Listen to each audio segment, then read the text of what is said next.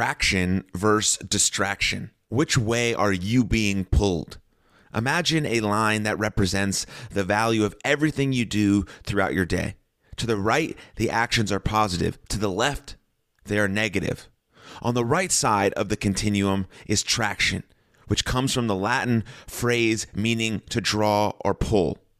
We can think of traction as the actions that draw us toward what we want in life. On the left side is distraction, the opposite of traction, derived from the same Latin root. The word means the drawing away of the mind.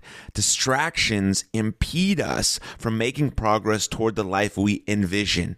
All behaviors, whether they tend toward traction or distraction, are prompted by triggers, internal or external. That's traction versus distraction.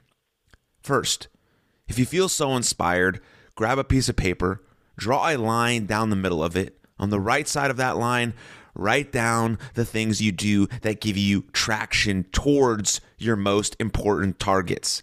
On the left, write down the things that distract you from expressing the best version of yourself. Second, pick one, pick one of those distractions, cross it off, and commit, commit, fully commit to not doing it today. Remember, traction draws you toward what you want in life, while distraction pulls you away. Thank you for tuning in to another episode of the Champions Adjust podcast. All things Champions Adjust can be found at champsadjust.com.